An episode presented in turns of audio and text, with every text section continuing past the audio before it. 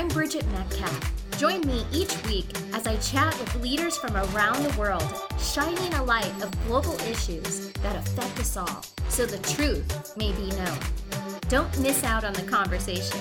Go to your favorite podcast streaming service now to subscribe to Truth Be Known. For upcoming podcasts, go to truthbeknown.org and enjoy the conversation. Hello, friends. This is Bridget, and thank you for joining us today on the Truth Be Known podcast.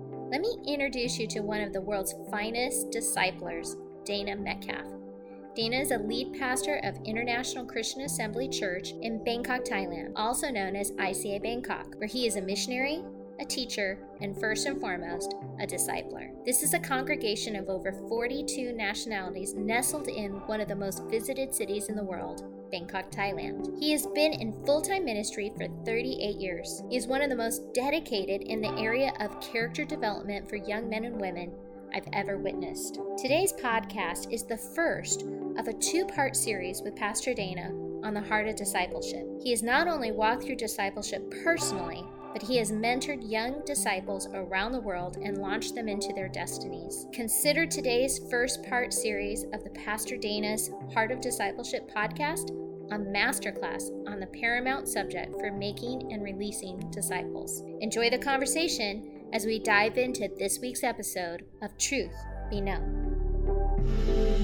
Well, it's really good to have on Truth Be Known today one of my favorite disciplers in all the world and one of the ones that I know from the inside out that this is the heart of who he is. And it is my husband, Dana Metcalf. And so I want to invite him to the show today.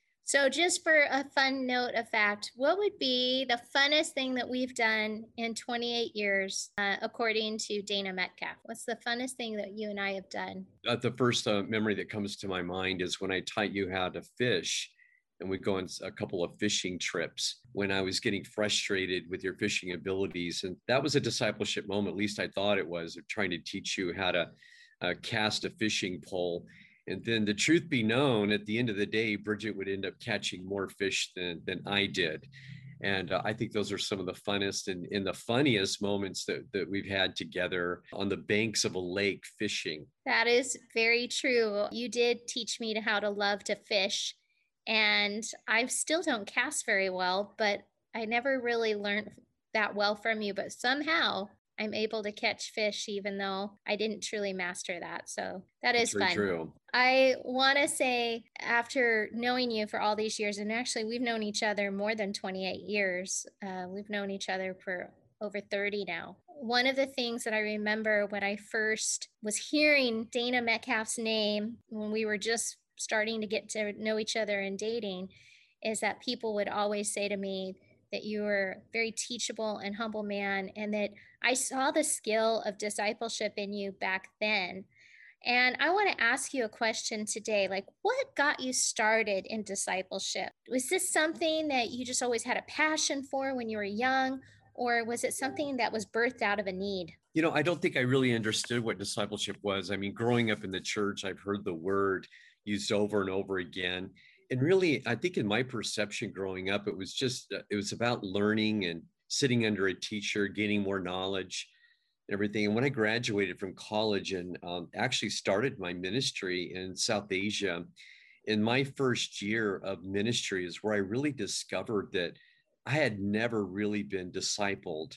And I think it was in that first year of ministry that I fully understood what discipleship was, but realizing that I never really experienced that. What I experienced is what I would call kind of a desktop discipleship, where most students are sitting in the classroom really not having a relationship with the instructor or very little relationship with the instructors and uh, just gathering information. But i knew what was lacking was formation in my life and i really desired that. And with the students that i was teaching in my first year of ministry in south asia i realized that i was just giving them information as well as a teacher kind of like what i experienced. One of the students really brought to my attention something i'll never forget it's like you know we want more than just information. Could would you you do life with us, spend time with us, even outside the classroom.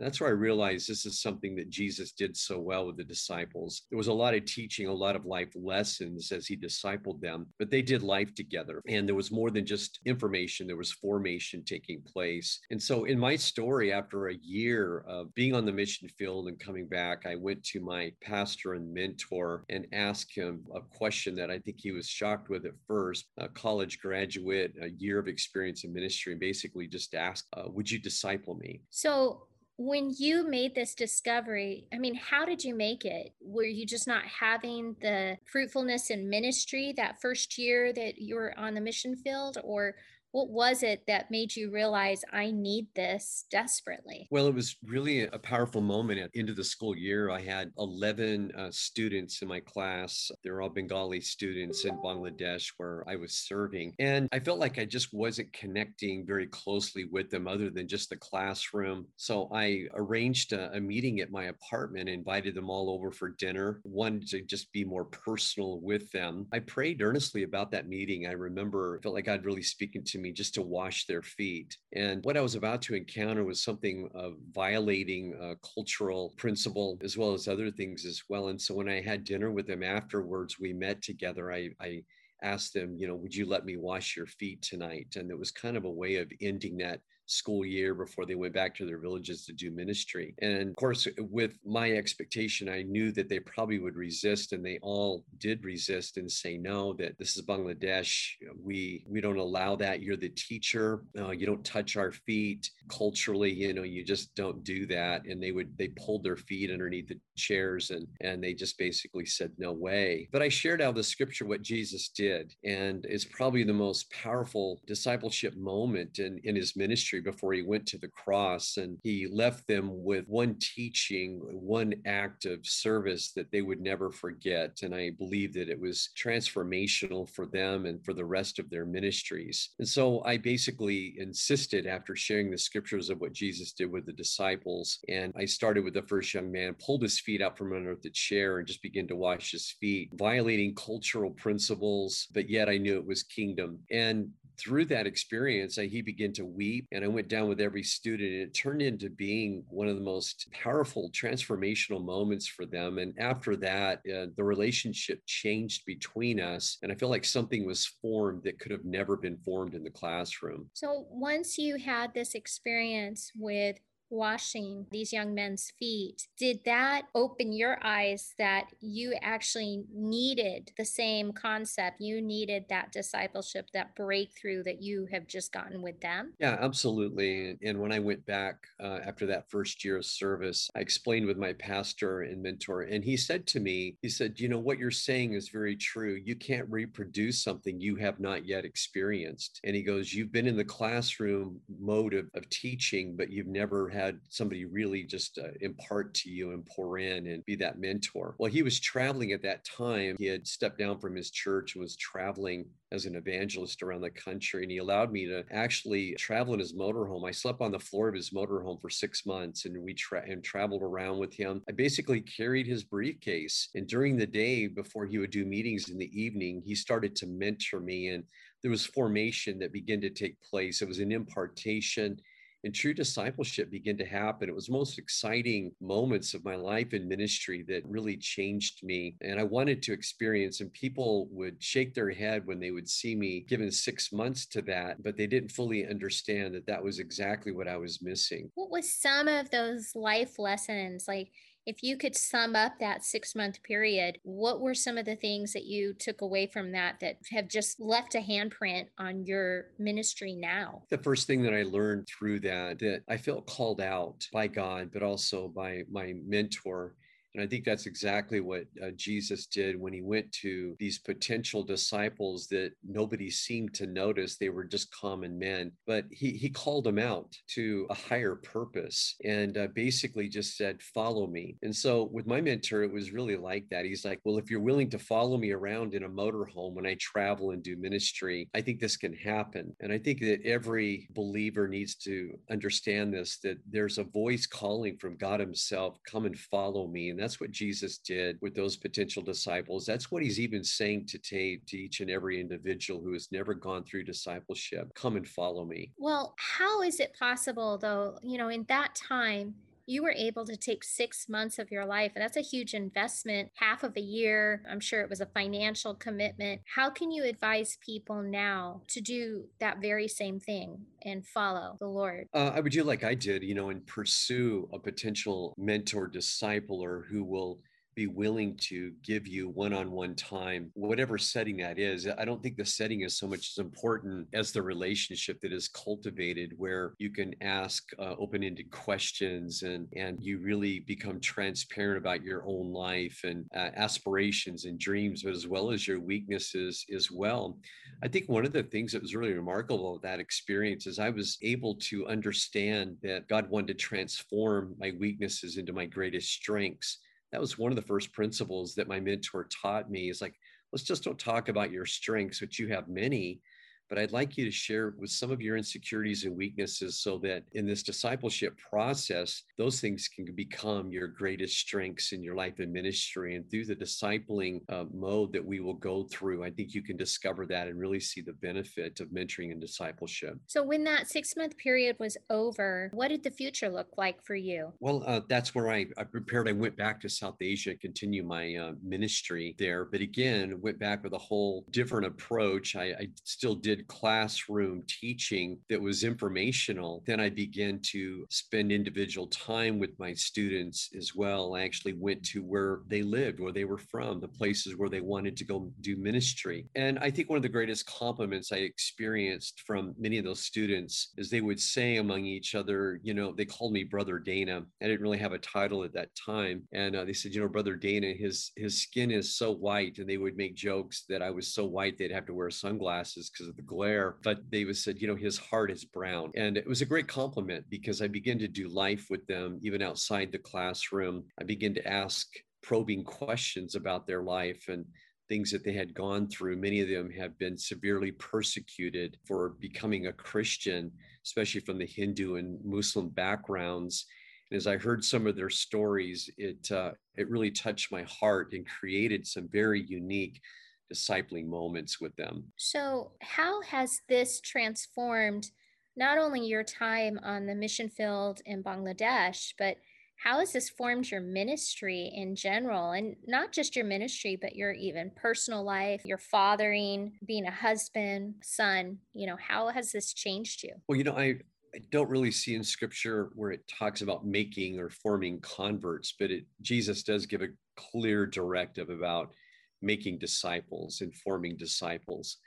So it's always been my objective and goal, even with my two sons, uh, with my team and ministry leadership team, is really seeing formation take place and developing close enough relationships with them where there can be that impartation and that mentoring that goes on. And so that's always been a priority. And um, I've seen the, the fruit with my sons and many of my leaders as well, that if I can reproduce myself in them and really walk them through discipleship principles, it's a very fulfilling, gratifying experience. Yeah. And in this Truth Be Known series we're doing on the heart of discipleship, I'm actually going to have you be doing two podcasts with us. But I would like to ask you if you could give me two principles of what you do in discipleship with people. And then in the next podcast, we can go over the other principles. But give me those two principles and how you put them into practice, how, you see the transformation take place. You know, how do you do this? Bridget, you know I'm a preacher. So when you say give me two, then I'm automatically going to give you three. Is that okay? Mm-hmm. Okay. Actually, there's three things then that I, I would share. The first one is people want someone to believe in them. It's so critical. And I think that Jesus did this so well when he said, called them out and said, Come and follow me. I'll make you fishers of men. He communicated something to them that was very unique in the sense sense that they knew that he believed in them, that they could even do more than what they were doing, and that he could make them fishers of men. He can make them men of God, leaders that would impact their generation. I think it begins there, just believing in people. And I still use that phrase with my, my sons and even those in ministry that I'm surrounded with, just making that statement that I believe in you, God believes in you, I believe in you is a very powerful force because people want somebody to believe in them. I think this is what makes makes great coaches and leaders and supervisors and great dads and great pastors is they believe in their people and uh, they can draw out of them things that the people themselves never thought that they could do or, or feel. Uh, I think that's the first principle. There's many ways of doing that through affirmation and challenge and discovering, helping them discover things in their life that they never thought were possible. The second part of discipleship, which I think is the most focused, but yet they don't go beyond that, is, is the building part. And that's where there's information and teaching, obviously, which is very, very important. But discipleship is about building character even more than just gifting and talent. And so I spend a lot of time in mentoring talking more about character development and helping them build their character even more than their abilities and talents and what they desire to do. So character building is a big part of that. And there's a lot of tests that come with that that we discuss together. The third one, which is probably one of the most enjoyable, is after believing in them, building them, which is an ongoing process. And then I talk about breaking their box. And that's an expression that we use. But basically calling them out and challenging them to step outside their comfort zone, breaking their box, and trying and doing some things that they didn't think possible and convincing them look, you don't need faith for what you can do. You need faith for what you cannot do. And I'm going to ask you to do some things that are going to require just pure raw faith and, and things that you never thought you could do. So, believing in them, building them, and then breaking their box those three main principles. Do you have an example of any young men that you have seen this happen and it transformed their lives? Maybe if you could share an example with us. Um, there's many. I one is my favorite is a man who I consider a really close friend and who was uh, served with me for many years uh, as a leader as well. His name is Andrew, and he was a part of our college group after we were married, and so this is many years ago. But Andrew was one of those college students that would come to our Friday night gathering, always come in late, either at the end of worship or in the middle of my sermon with his girlfriend, and was very disrespectful, disruptive in the meeting. So week after week, he would come in like that. And I always wondered in my mind, why does he even show up? You know, comes in late, he's disruptive, he's not engaged whatsoever. So I allowed this to go on for a few months. And out of just frustration, I thought, you know, I need to call this guy out and it's usually not my personality to do that but i arranged a meeting with him to meet at a at wendy's and to get lunch with him and kind of start from there and so he he showed up at a wendy's and we met together and and we ate and i i didn't um, call him out right away, but I kind of waited for him. And he's like, well, hey, hey man, what did you want to meet about? Is there something you want to talk about? And so when he kind of opened up with that question, I said, Well, Andrew, there really is something that I, I want to talk to you about. I want to, but I'd like to begin by asking you a question. And the question was, What are you doing with your life? And he looked at me perplexed, like he said, What do you mean by that? And I said, Well, let me say it again. What what are you doing with your life? And I asked it a second time. And again, he didn't know how to respond or didn't really have an answer. So I kind of answered for him. I said, I, I, can see from your expression, you really don't know what to say you don't really have an answer for me, which that's what I thought you would respond with. But let me answer it for you. And then I just basically begin to tell him about how he comes into the meeting late, he's disengaged, he's disruptive. I'm his girlfriend, and I, you know, and I experienced this frustration with him as a leader, and uh, and he just looked shocked. And I just I called him out in a very pastoral way, let him see how you know his behavior was. And then i paused and i said well what do you think?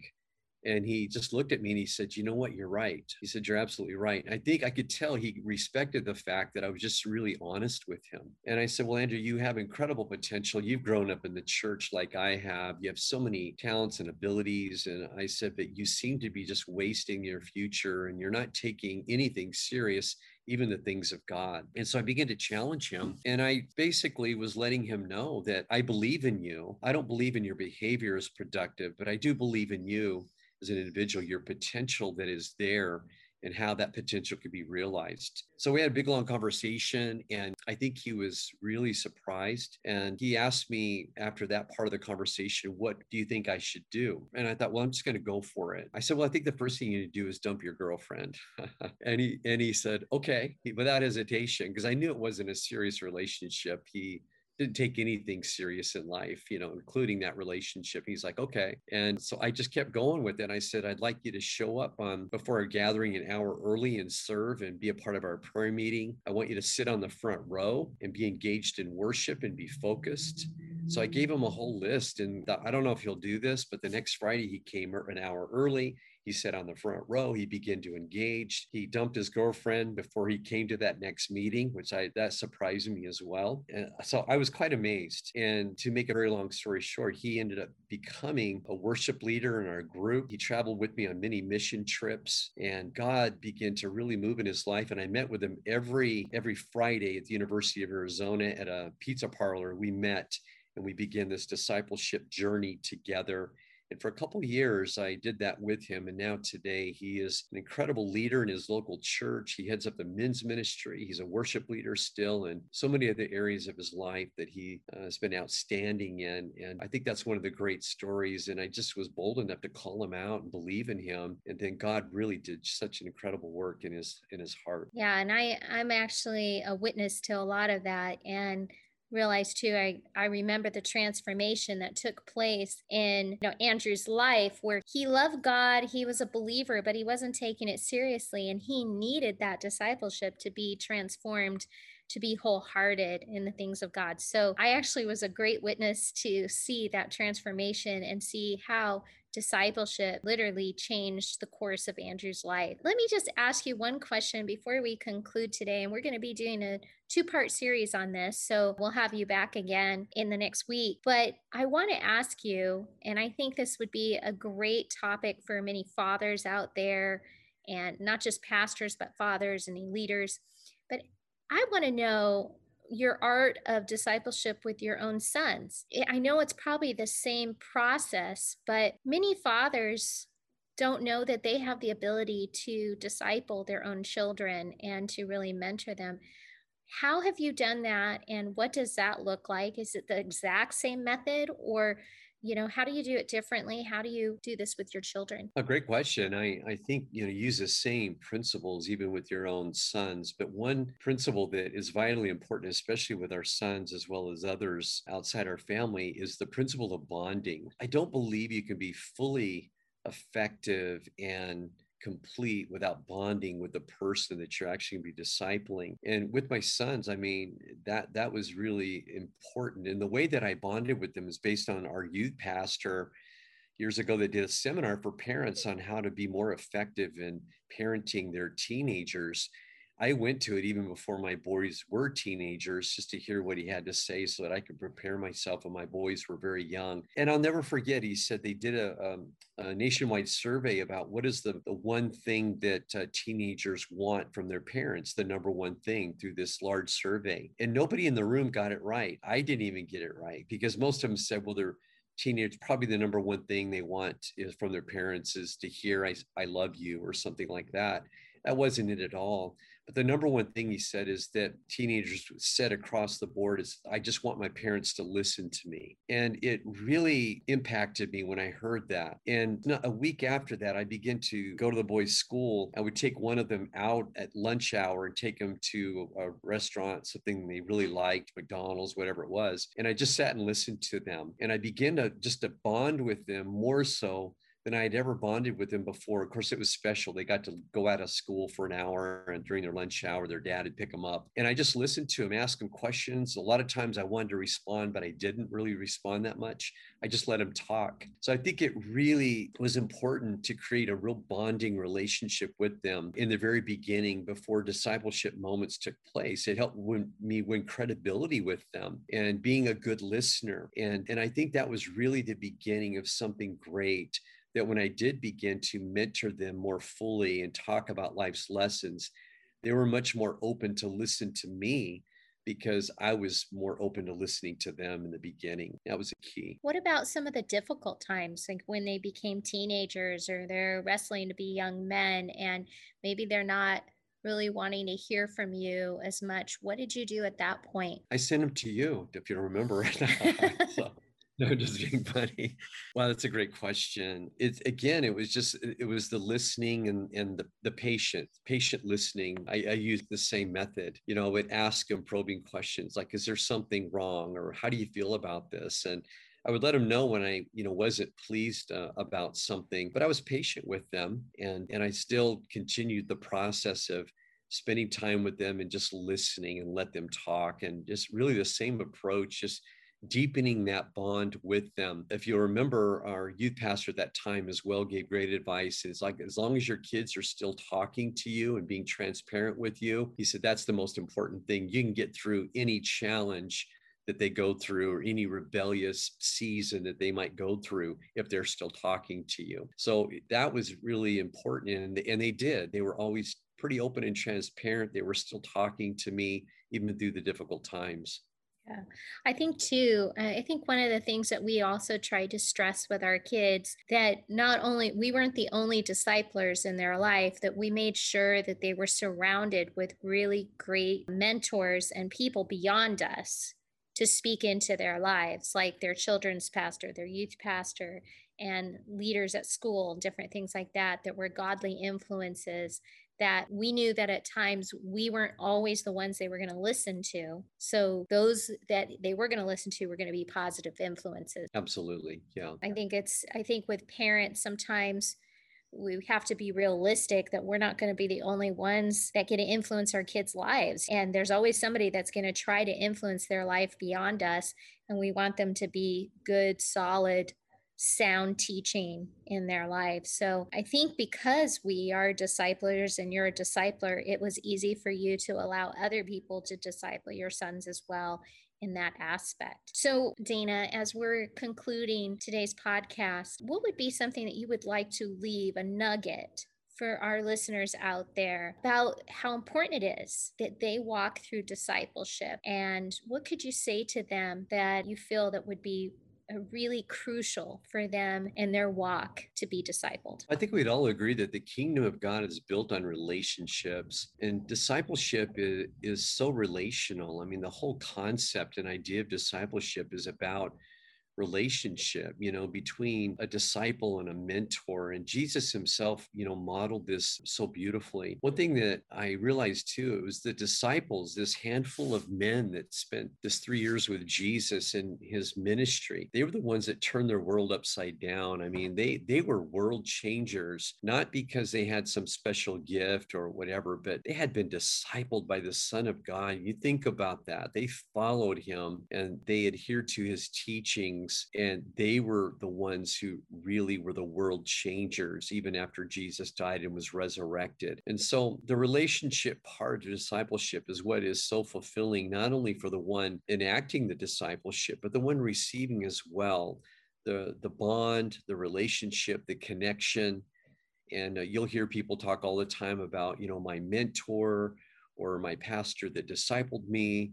They'll refer back to those moments of discipleship moments of learning that really impacted their life. And that's something that we cherish for the rest of our life. What would you say to somebody that says, I want to be discipled, but I haven't been able to find a mentor or find somebody? What would you say to them to do or how to go about doing that? I think that they're out there. I think those mentors and those people that are willing to disciple are out there Uh, sometimes we have to search a, a, a, little bit harder and it may be somebody that is unexpected. It doesn't necessarily have to be someone with a, a title in the church. Some of the best disciplers that i have encountered they don't have a position or a title in the church eh, at all. I think the first inclination as most people is like well i want my pastor to do this or my youth pastor or a leader or whatever but there are people out there, family members that are men and women of God in, in our family, older people who are retired that have a wealth of knowledge and experience and wisdom that have the time or some of your best opportunities is especially with some of the older people that would gladly meet with you on a weekly basis to listen to you and to offer wisdom and insight and begin to this discipleship process. So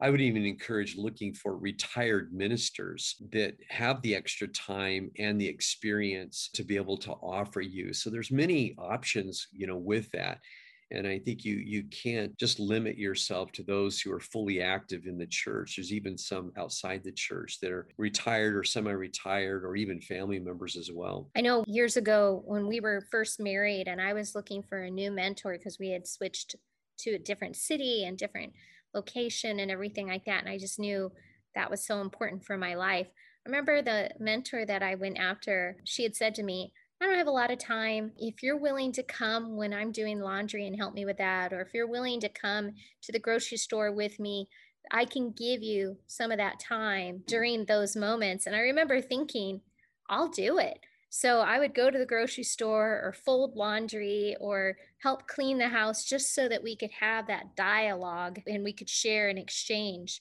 and I could learn and grow. And so sometimes it's you got to fight for it a little bit too if you really want that. You can't give up too quick, but just got to fight for it. Oh yeah, I totally agree. I mean, that's what I did. I mean, I was willing to travel in the motorhome with a very busy man and willing to sleep on the floor of a motorhome for all those months so that I could have some of his time during the day before he would minister in his evening services. So absolutely, I I think you do need to fight for that and be willing to make sacrifices in order to engage in that kind of relationship with a mentor. Well, I just so appreciate your time today and sharing on a topic that I feel like there's really nobody greater than yourself to share on this topic. I'm so thankful for you being willing to give some of these nuggets. And we look forward to the next podcast that we can have you share even more of your knowledge in this area of the heart of discipleship. So, as we're closing out on this uh, podcast today, would you close us in a word of prayer and pray over our audience that there will be more disciples, that we will make more disciples, and that people will walk in this concept of heart of discipleship. Thank you, Bridget. I just want to say you're the most beautiful podcast host I've ever worked with. So thank you. and I would be more than happy to pray. Thank you for the opportunity. Father, we we love you that you're such a relational God. And Lord, we are just compelled uh, with so much love and adoration by the fact that you believe in us and the way that you called out the disciples and said, Come and follow me. Lord, I hear that same call in this generation come and follow me, and I will make you fishers of men. Father, we thank you for our audience, and we pray that their hearts would be encouraged and inspired today by the principle of discipleship. And Lord, that they would continue in this journey even themselves. And we give you all the glory for your great works in Jesus' name. Amen. Thank you, Pastor Dana, for joining us today on Truth Be Known. And thank you for your investment and dedication into the countless lives to see the next generation walk in the ways of God and be men and women of character. And on a personal note, thank you for discipling our most precious commodity, our sons, Jamin and Jensen. I've seen your handprint all over their lives, and you have set them up for success because of your commitment to them. To my Truth Be Known audience out there, I can't emphasize enough how vitally important it is for every believer to seek out discipleship in their lives. The Bible is so clear that we are to make disciples. And I encourage you to join us each week for this four part series on the heart of discipleship. Thank you, friends, for tuning in today to Truth Be Known. And go to truthbeknown.org or email us at truthbeknown.org at gmail.com to find out more about our future episodes and guests that will be joining us each week. You can always find us on your favorite streaming service, and don't forget to let the truth be known.